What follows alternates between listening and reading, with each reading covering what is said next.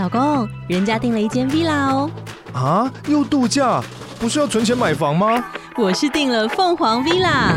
哇，竟然有千平花园，十五项休闲公社，回家就像度假哎！而且花园比房子还要大呢。还有我最爱的游泳池，耶！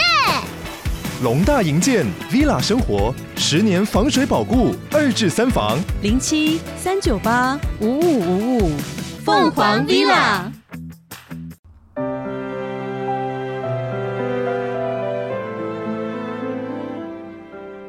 大英雄也当过龙套，小人物也能做主角。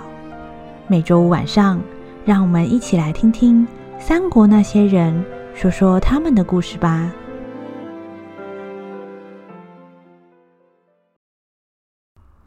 第二十一集，那个粮官前篇。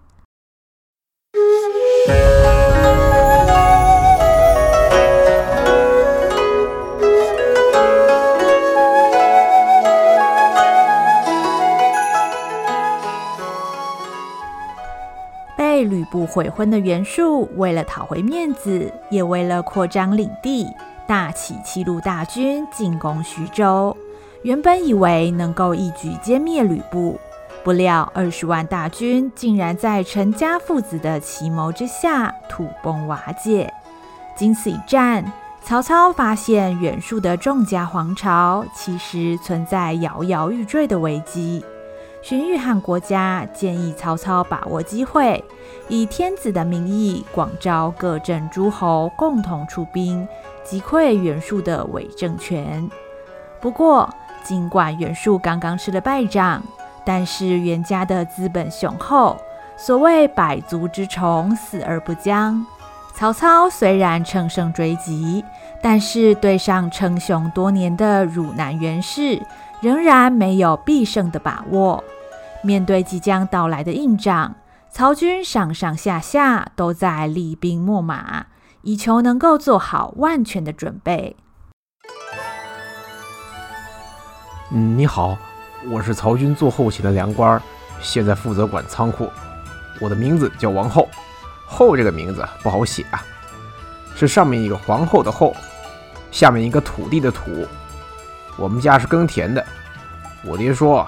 因为上天赐给我们雨水，大地赐给我们土壤，我们才有饭吃。所以啊，要我记得皇天厚土的恩情，做人要饮水思源，常怀感恩的心，这样才会有福报。啊，你说你已经忘记我叫什么名字了？哎，没关系了，这种事我常遇到。我看呐，你干脆叫我小王好了。担任后勤的小王负责管理曹营的粮草辎重。在那个时代，影响战争胜败的主要原因，除了兵力以外，就是粮草。打仗不止人要吃饭，马匹也要吃饭。所谓兵马未动，粮草先行。没有足够的粮草，就算手握百万雄兵，还是哪里都去不了。所以，虽然不是上前线冲锋作战。小王的工作在军中仍然扮演着不可或缺的角色。以前呐、咱老家在青州，那时候黄巾贼在我们那里烧杀掳掠，我们家种的农作物啊都被他们抢了个精光。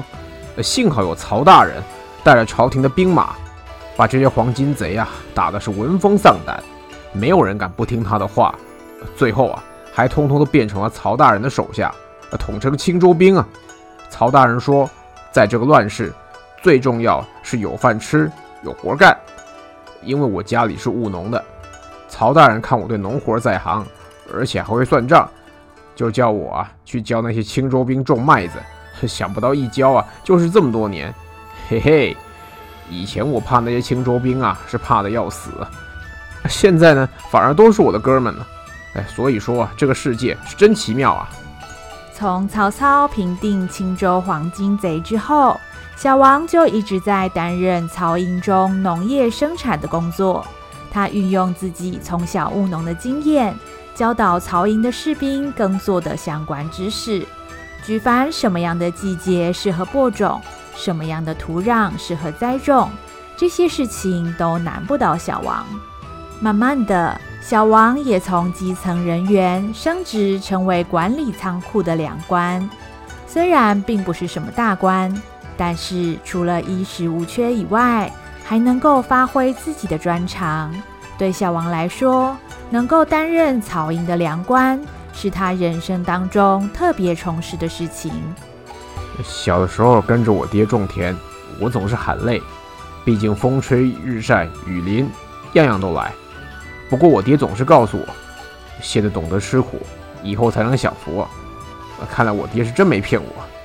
我本来以为啊，一辈子种田这样肯定没出息，没想到在曹大人手下，我种田还种到当粮官了，而且后来我还讨了老婆，生了孩子。我想这可能就是我的福气吧。天底下这么多将军，怎么偏偏就让我遇上了曹大人呢？由于负责管理仓库的粮草辎重，小王对于曹营所经历的每一场战役可以说是了若指掌，而他也是最能够深切体会到军粮重要性的人。从某些角度来说，比起夏侯惇或是曹仁这些高阶的军官，小王更加了解目前的曹营实力如何，以及还剩下多少筹码可以跟敌人抗衡。哦，说到带兵打仗啊，曹大人呢，那是真的厉害。听说他不但熟读兵法，而且还会自己想出一些怪招。跟他对阵过的那些人呐、像什么黄巾贼啦、李傕郭汜啦、吕布啦，都吃过曹大人的亏呀。可是啊，曹大人虽然厉害，有一个弱点呢、啊，是一直很难突破，那就是常常遇到粮草供应不足的问题。啊？什么？不是我害的啦？你看看你问这个问题，就知道你外行了。行军打仗啊，如果想要有粮草啊，除了自己想办法种以外，就是跟地方百姓征收。咱曹营主要的根据地是兖州，这个地方啊，遭受过太多战乱，很多人呐都逃难到别处去了。虽然曹大人呢在这里屯田养民，但是生产力毕竟还是有限。这就是为什么曹大人得四处找地盘的原因啦。兖州虽然在曹操的建设之下恢复了生产力，但是相比于其他的地区，仍然算是比较贫瘠的州郡。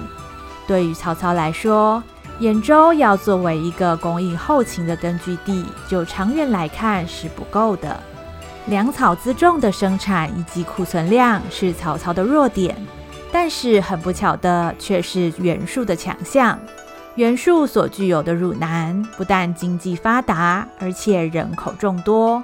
如果曹操要对付袁术的话，在粮草这个环节上，可以说是以己之短攻敌之长。最近啊，咱们典农中郎将大人下达命令，要我们后勤部盘点物资，并且加紧备战。听说曹大人要准备去攻打淮南的袁术了。我听到这件事儿啊，心里是又兴奋又担心。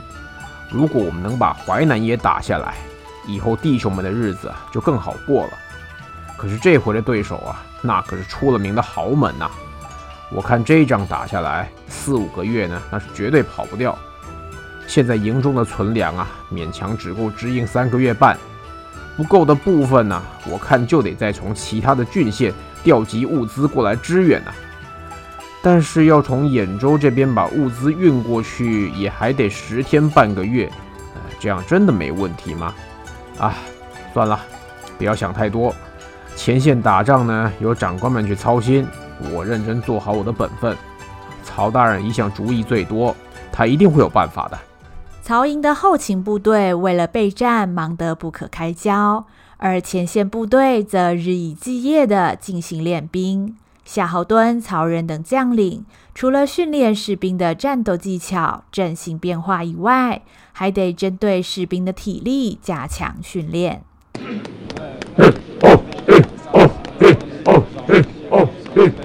还有二十圈，后排的紧跟上，抓最后一个。喂，子孝，工程的器械准备的如何？放心吧，袁让，军火这些事儿啊，交给我曹仁去打理。你认真练兵就好，不要什么事儿呢都揽在自己身上。我看呐、你比阿蛮还忙啊！哈哈哈哈，我的个性就是这样，要是心里有担心的事情，我就想办法让自己一直忙，这样的话呢，会比较不那么紧张。这有吗？我觉得你呀、是越忙越紧张啊，搞得我也紧张起来。倒是阿蛮让我比较不放心，他也太不紧张了。嗯，这话怎么讲？袁术不是刚刚才打了败仗，加上内部混乱，现在正是打垮他的大好机会啊！哎，你以为靠一个劲儿的带头猛冲就能把袁术的寿春城给撞倒啊？我们这一次劳师远征去打袁术的老巢，最重要是军械和粮饷的补给，所以啊，是一定要速战速决。寿春城是袁术称帝的所在，城防啊一定特别坚实。如果到时候袁术把门关起来耍赖不打，耗到我们军粮用尽，那我们是一点办法也没有啊！那子孝，你觉得我们怎么样才能够把寿春城攻下来呢？嗯，袁术之前打徐州损兵折将，我猜呀、啊，最多剩下十五万兵马。以目前我们这次调动兵马的规模，大概能凑出十七万。如果要能攻下寿春，必然要寻求外援。孙子兵法说过：“武则攻之，备则分之。”算一算，我们至少啊要凑到三十万兵马，会比较有把握。嗯，阿曼不是说要发出天子诏令，要各镇诸侯一同出兵讨伐袁术吗？应该就是为了要解决兵力不足的问题啊！这得了吧，以前我们还十八路诸侯共讨董卓嘞。结果那些什么诸侯啊，通通袖手旁观。我看这一次，就算吕布跟我们是同盟，愿意出个六万兵马，那也还差七万人啊，去哪里凑七万个人啊？哎，这个我倒是有听到阿蛮叫人特别写信去江东，说要找一个叫孙策的人出兵帮忙啊。啊，孙策，这何许人也啊？名不见经传。阿蛮为什么特别指明要找他？详细的情况，阿满没说得很清楚，只听说孙策和袁术有过节。不过听说孙策的老爸是当年十八路诸侯里面最威猛的孙坚呢。孙坚，你说那个江东之虎？哇，他有多厉害，我们都见识过了。如果不是袁术那时候故意扣发军粮的话，搞不好啊，他早就杀进虎牢关去了。可惜他死得早。现在看起来呀、这个衣钵是给他儿子继承了，就不知道儿子有没有老爸一半的厉害呀、嘿，管他呢，能够出兵啊，就谢天谢地了。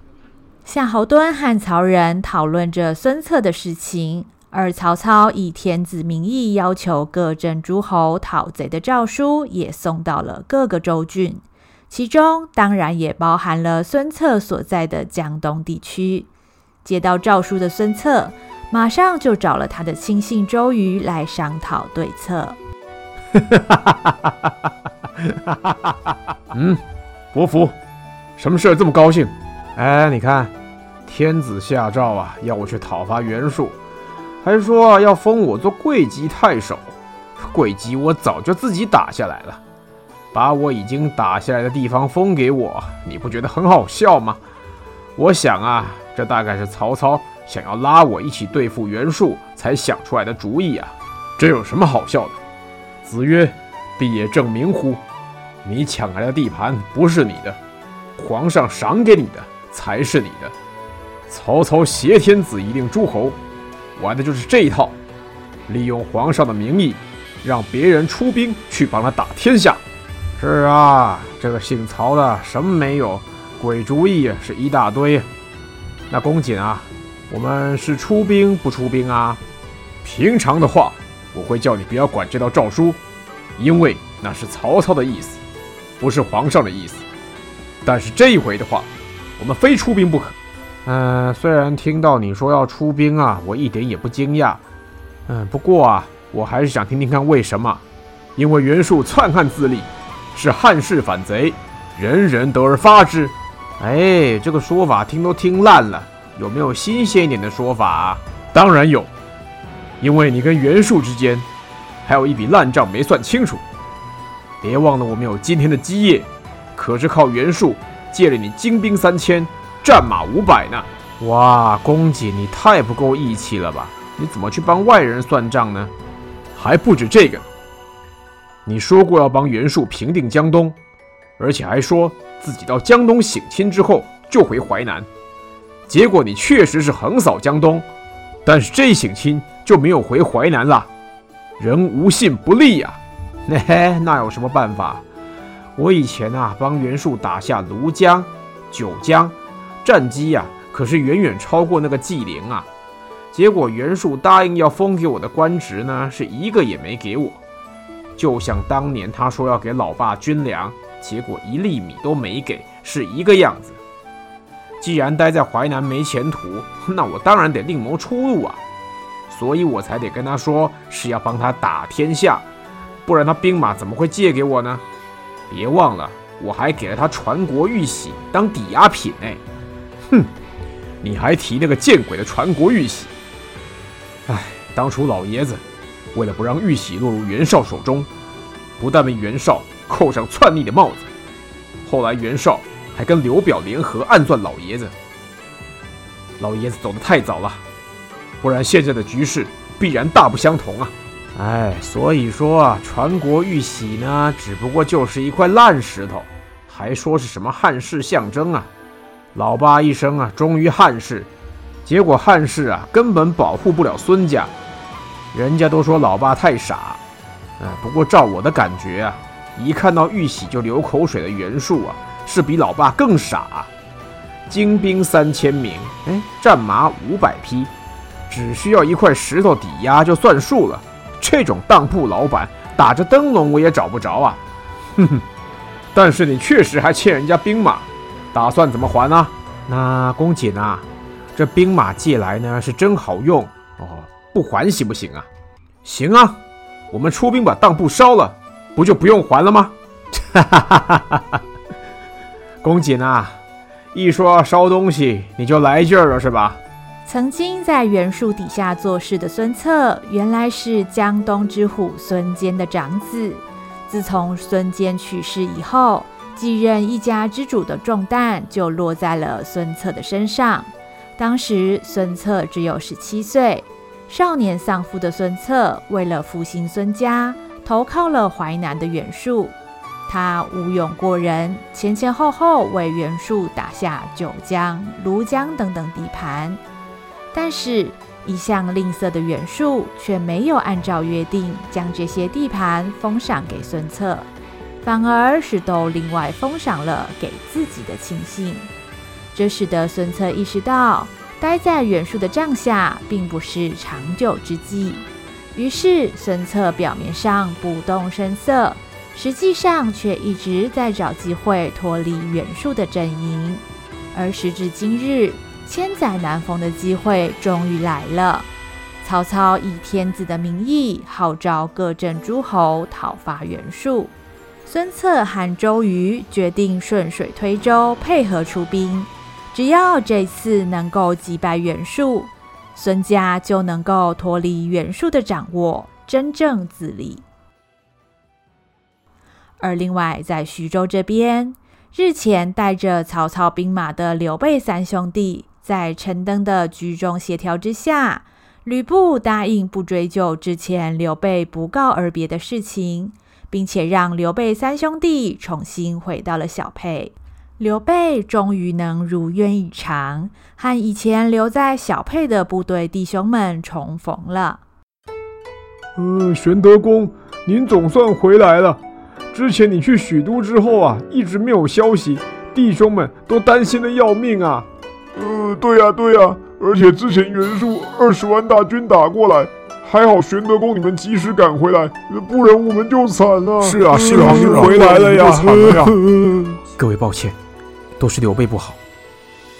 当初吕布和袁术结亲，我的处境太艰难，离开各位实在是情非得已。但是，我一定不会放着各位不管呐、啊。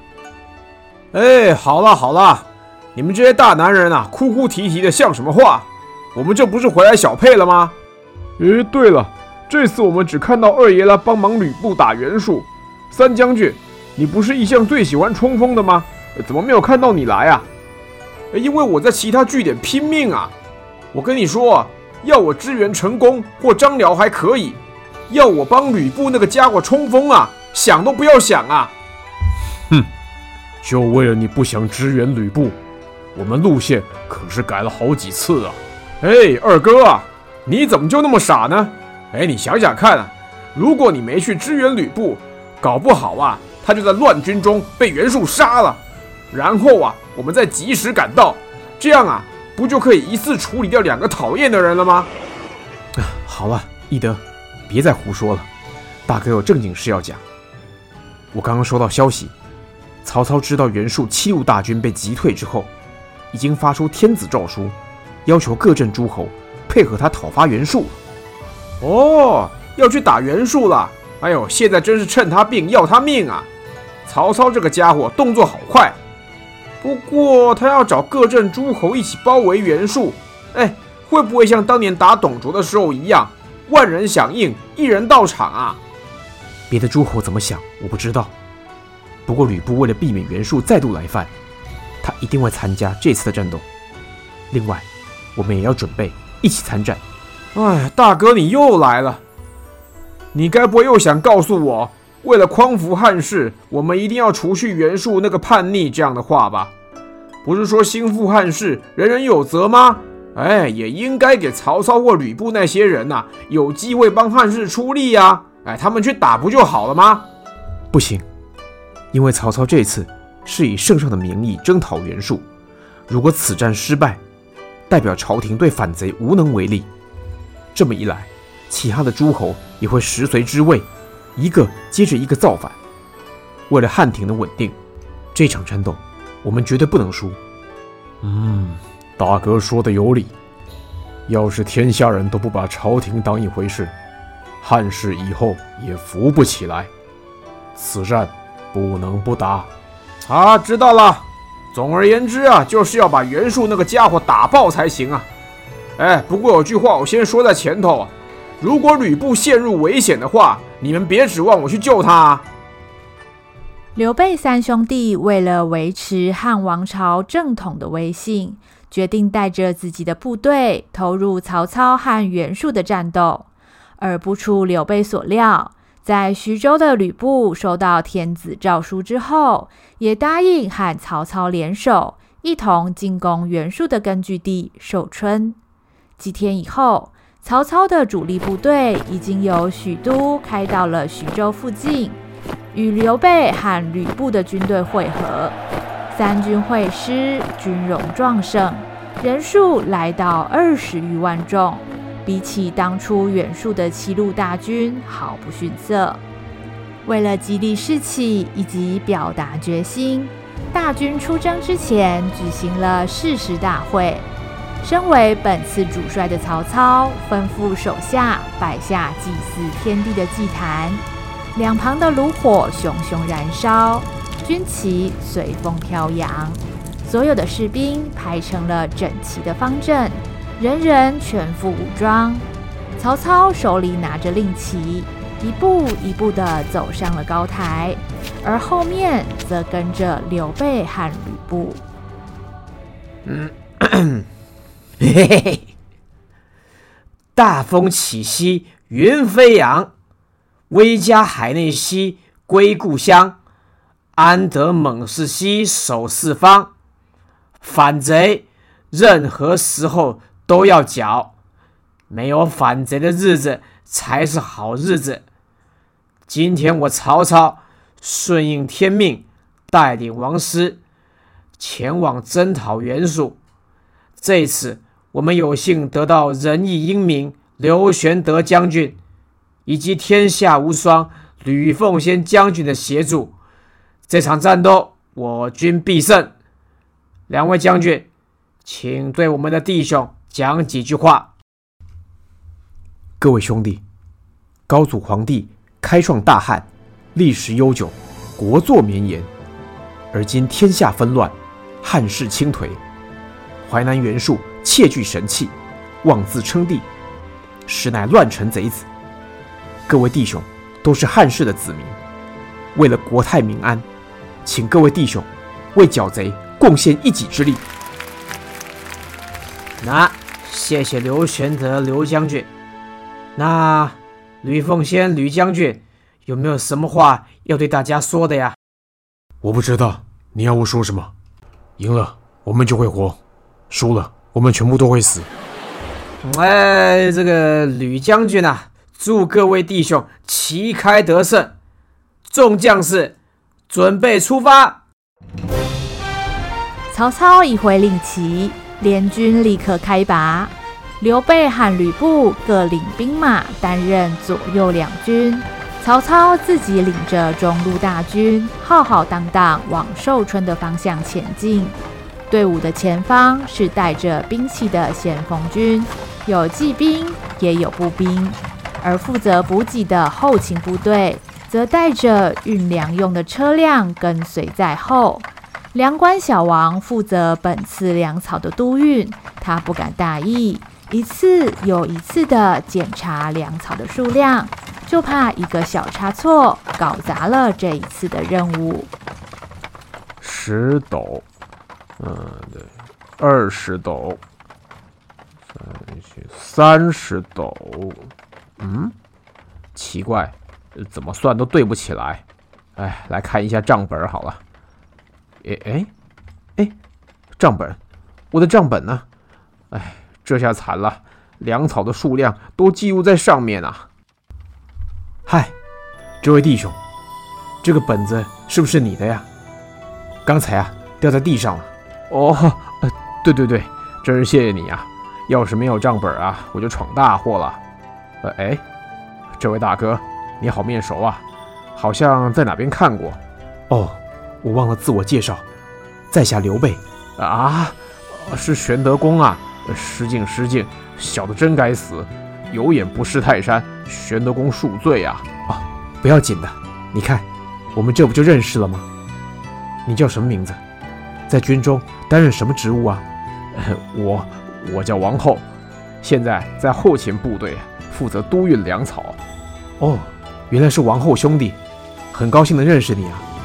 哎呀呀，我哪有资格跟玄德公称兄道弟的？玄德公。叫我小王就可以了啦，何必这么见外呢？每个士兵都是部队的一份子，大家都是同袍兄弟，应该不分高低贵贱才是啊。如果王后兄弟愿意的话，叫我玄德就可以了，不用公来公去，没关系的。哈哈哈还是加个公比较习惯。玄德公啊，您可真是平易近人，完全没有长官的架子耶。我只不过是个无足轻重的小粮官，想不到。可以跟玄德公像这样聊天呐、怎么会无足轻重呢？所谓兵马未动，粮草先行。没有粮官督运粮草的话，整个部队都要喝西北风了。而且我们今天是为了汉室而战，需要的是每一个人的力量。所以王后兄弟，你千万不能看轻自己哦，你也是至关重要的。哎，呃，听玄德公这么一讲，我还真不好意思。不怕玄德公笑话，其实我这个人呐、胸无大志，从来也没有想过复兴汉室那么伟大的事情。我当兵啊，只不过就是希望有饭吃，有活干。希望这次曹大人可以带领我们打下更多的地盘，以后弟兄们就衣食无忧了呢。听见小王说出自己其实只是希望过着衣食无缺的日子，刘备不禁开始思考。究竟对天下的百姓来说，是曹操一天到晚挂在嘴边的“有饭吃、有活干”重要，还是自己一直坚信的“救皇上、扶汉室”重要呢？以前孔老夫子说：“朝闻道，夕死可矣。”所以我一直觉得，人生最重要的事情是追求真理和正道。自我立志兴汉以来，匡扶汉室就是我的正道，而我也不知不觉认为每一个人都跟我一样。但是，像王后兄弟那样，人生的目标就是要过安稳日子的百姓，好像比比皆是。我想，对他们来说，汉室究竟能不能复兴，甚至皇上到底是谁来当，可能都比不上衣食无忧来得更重要吧。莫非曹操推崇的有饭吃、有活干才是对的吗？难道是我一直忽略了百姓真正的需求吗？自从加入了曹操的阵营之后，许多的见闻不断冲击着刘备的内心。看见大批的百姓因为认同曹操的理念而跟从曹操，刘备赫然发现自己所坚持的信念竟然是那样的曲高和寡。匡扶汉室如果不能够让百姓吃饱穿暖，那匡扶汉室又有什么意义呢？除了心中充满矛盾之外，刘备发现其实自己跟曹操的目的非常的相似。都是为了要让百姓过安稳的日子，这让刘备暗暗的开始觉得，或许曹操的想法才是对的。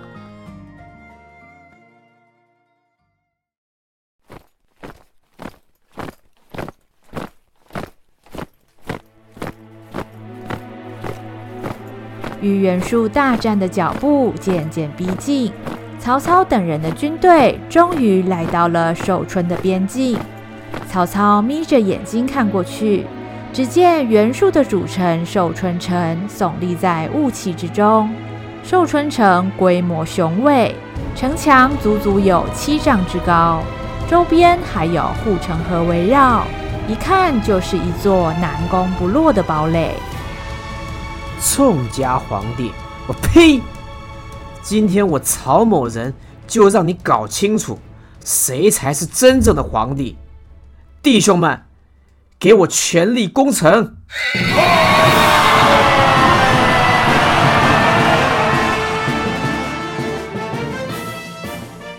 会合了吕布和刘备的曹操，终于在寿春对上了仲夏皇帝袁术的军队。